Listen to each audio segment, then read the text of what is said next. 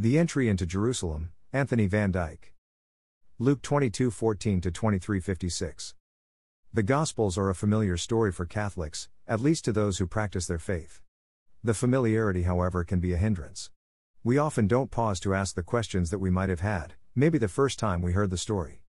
The questions have been trampled down with familiar boots. But anyone who sees the narrative of the Gospels afresh will be surprised by its twists and turns. It does not seem to follow the normal patterns of such a story. There's a lot left unsaid, unexplained. Why did the chief priests need a guide to arrest Jesus? Could they have not recognized him, having seen him so often? Why did Jesus need to be arrested with such urgency, at this time? After all, a week before, things had not been this serious, he was the popular prophet from Galilee. Why, for that matter, did Judas betray Jesus? And were 30 silver pieces that attractive to betray his friend? What made the crowd turn on him so quickly?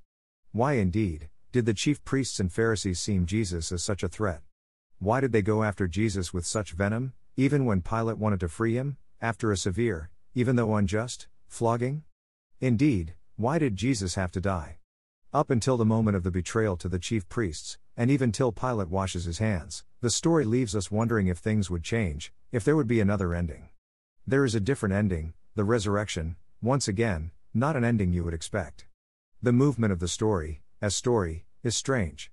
These might seem like strange questions to wonder about, but the answers are by no means obvious, and scholars and saints have pondered on these and more through the years. It would have certainly helped this writer to be told that these were valid questions at one point, rather than him just being dense. If I gave the impression of getting ready to answer all of them, I'm afraid to disappoint, this story goes differently as well. But I do want to look at one part of the Passion narrative, particularly one that is highlighted on Palm Sunday the triumphal entry into Jerusalem and the Temple. If there was one incident that triggered and sealed Jesus' fate, it would seem to be his action in the temple. All the Gospels, in their very brief way, remark on the false witnesses and to Jesus' apparent sayings and actions in the temple. Jesus cleansing the temple would lead to his death. But why was this so significant? And was the triumphal entry really all that triumphant if it ended in death? The mystery lies in the expectation of the Jewish people, as promised in the Scriptures. We are familiar with their expectation of the Messiah, the king who would come like David, and restore Jerusalem to glory. But even more fundamental than David's coming was the coming of God, the return of YHWH to Zion. At the Babylonian invasion, the glory of God would departed from the temple, Ezekiel 10. Isaiah had promised a renewal, a return, a new exodus of the people from captivity. This exodus would happen through the wilderness, Isaiah 40. But an exodus meant that God had to accompany them, like he did in a pillar of fire in the first exodus from Egypt. The exodus from Babylon would happen, but there would be no fire, no Shekinah, the glorious presence of God which filled the temple. The temple would be rebuilt, but the ark of God lost during the exile remained lost. The holiest of holies would remain barren, without the ark, and without the Shekinah descending on it. And with Rome now ruling Judah, it meant that their exile started in Babylon, continued, in reality. It would be over, only when the Ark of God returned to Zion. When God's glory returned to his temple. On Palm Sunday, Ark of God returned to Zion. Jesus himself is the Ark and the Shekinah, the one who is the embodied presence of God. Luke indicates the Ark's return as happening already at the very beginning, as Mary, also the Ark of God, carries Jesus into the temple. What she does then, unfolds throughout the Gospel, reaching its climax during Holy Week.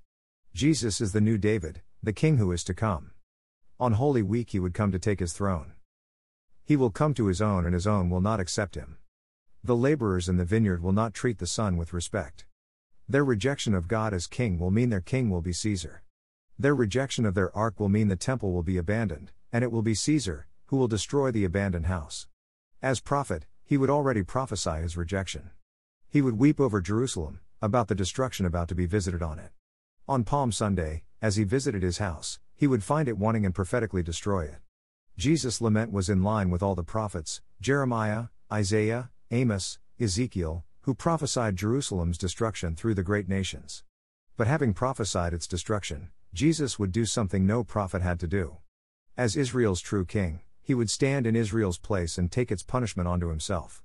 He was the mother hen who would shelter her chicks under her wings. The destruction of the Tempe, the abandoned house would come, but all who had sheltered under him would live.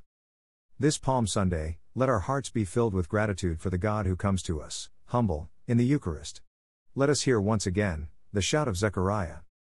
Rejoice greatly, O daughter of Zion! Exclamation mark dot dot dot Behold, your king comes to you, triumphant and victorious is he, humble and riding on a donkey. The visitation of God is always one of mercy, but also of judgment. His judgment comes to set us free of everything that keeps us from him. He is the king who comes to claim us for himself.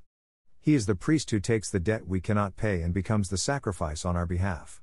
This Palm Sunday, welcome Jesus the King into your heart. Allow him to cleanse it and fill its emptiness with his glory. And let your heart be healed by his mercy.